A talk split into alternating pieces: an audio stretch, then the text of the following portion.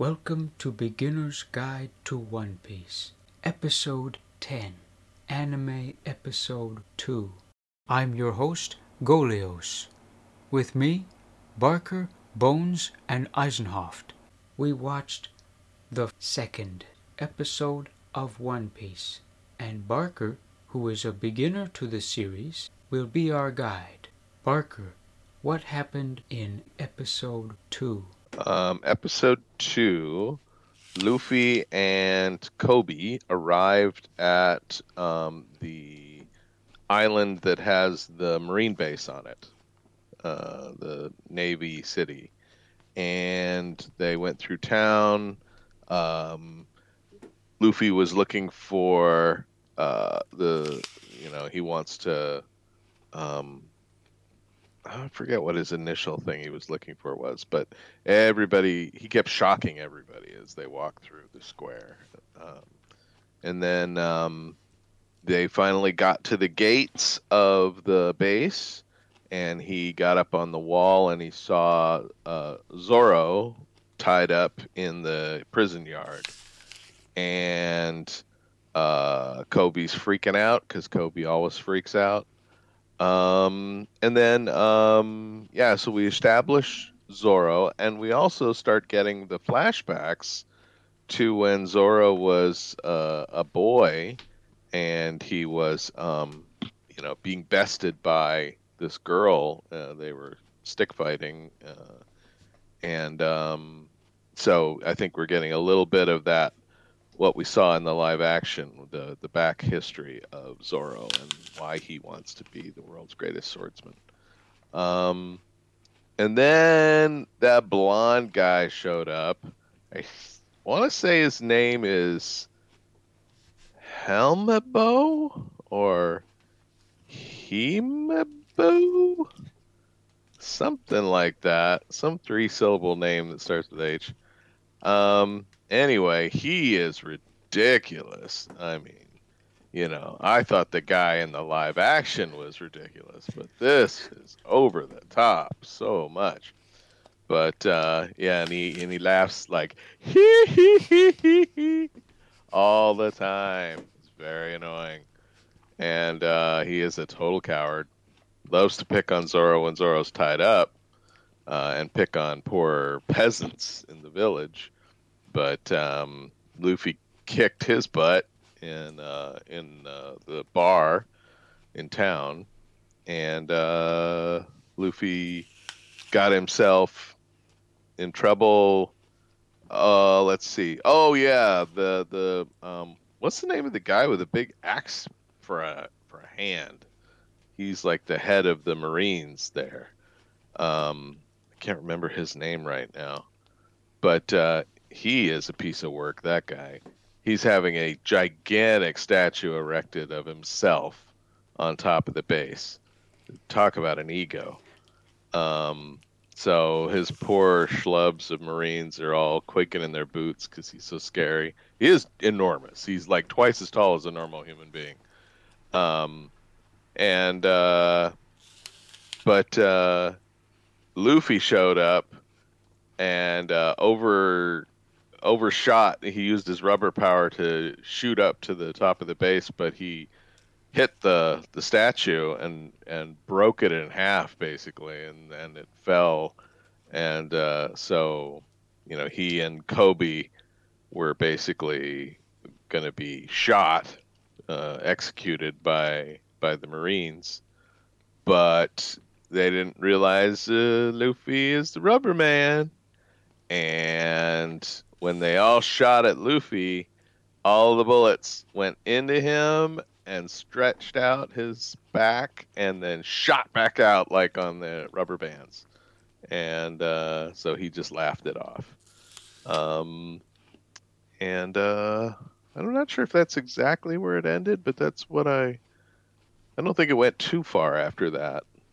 Um, but uh, Luffy is definitely not worried about anybody at this point. Very good. And now we will talk about the characters. Who is Roronoa Zoro? Well, this is Roronoa Zoro. and he is um, a swordsman. But we meet him; he's all tied up and beat up. Um, but uh, he is a very determined person. He has a very icy disposition. His personality is very, very cool and confident, and uh, he doesn't have too much use for anyone at this point. Um, and uh, he is determined that he is going to uh, break out of these bonds because he he um oh he's pretty sure until the very end of the episode that's right till the end of the episode he thinks that all he has to do is last a month in these bonds and then um the they're going to let him out um but that's not true um so um so yeah but he he doesn't know what to make of luffy Who is Rika? This is a little girl whose name I do not know.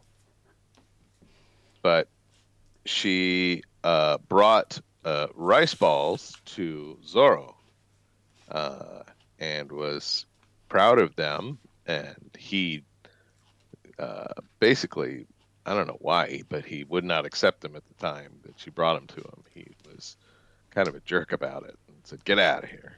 Um, and then the uh, the other the, the blonde haired guy came in and ate some and shouted at her that they were made with sugar and they should be made with salt and threw them on the ground made her cry. And then the Marines literally threw her over the wall. I thought that was uncalled for.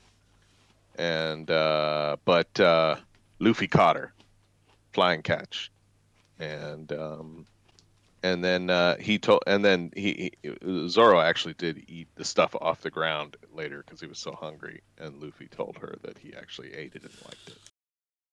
Who is this golden boy? Who is Helmeppo? This is the guy I can't remember his name. It's something like Helmababo, Himabuba, Hamabema. I don't know. Uh, but he is the son of the head of the base, that monstrously tall guy with the axe handle for a hand. Um, and he is a total douche. He is extremely narcissistic um, and full of himself, but he, he also is a big old coward. So, you know, he's very happy to pick on people when they can't fight back. Um, and, uh, but, you know, uh, he is not tough. He is a big weakling and um, is easily beaten down and put in his place. Um, and he has a really annoying laugh. Who is Axe Hand Morgan? Yeah, this is the guy who's the head of the base, who is Helmo- Helmeppo's father.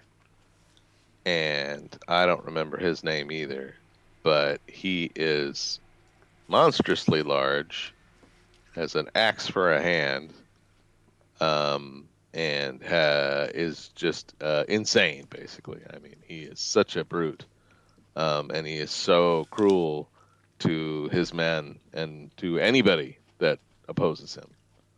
Um, not not a good way to you know run a a, a marine base, in my opinion. Um, but uh, yeah, oh, and he's got a big iron jaw with big iron teeth jutting up. What was the setting for this episode? Well, it started out on the ocean on the little boat that Luffy and Kobe were in, and then they made port at the uh, island that had the marine base on it, um, the Navy City or whatever it's called. And uh, it's a town full of you know normal people, um, but at the other end of town is, is on the coast is a giant, uh, towering marine base uh, with uh, with a big iron gate and a really huge tower behind, um, you know, big tall rampart walls. What was the combat in this episode? Um, well, that was that uh, Rocketo that he used once just to fly past Zoro. I don't even remember what that if that was an actual attack or not. But then um, he also did the thing where he shot himself up to the top of the marine base. Uh, I don't know what that's called. Um, and then there was uh, Luffy's final uh, defense, which was that the the bullets, instead of killing him, they penetrate his rubber body, they stretch out the back of his body, and then they recoil and fire like uh, rubber bands back the way they came, without any damage to Luffy. What does he say when using the attack? Gomo gomo! Gomu Gomu no? Como como no Rakuto. Roketo. Any last thoughts on this episode? Um, I'm looking forward to. I hope that that Blondie becomes a better person, uh, like he does in the uh, live action, because he is just intolerably annoying at this point. Haha, very good. And so this will conclude, indeed, our impressions and guide on Anime Episode 2.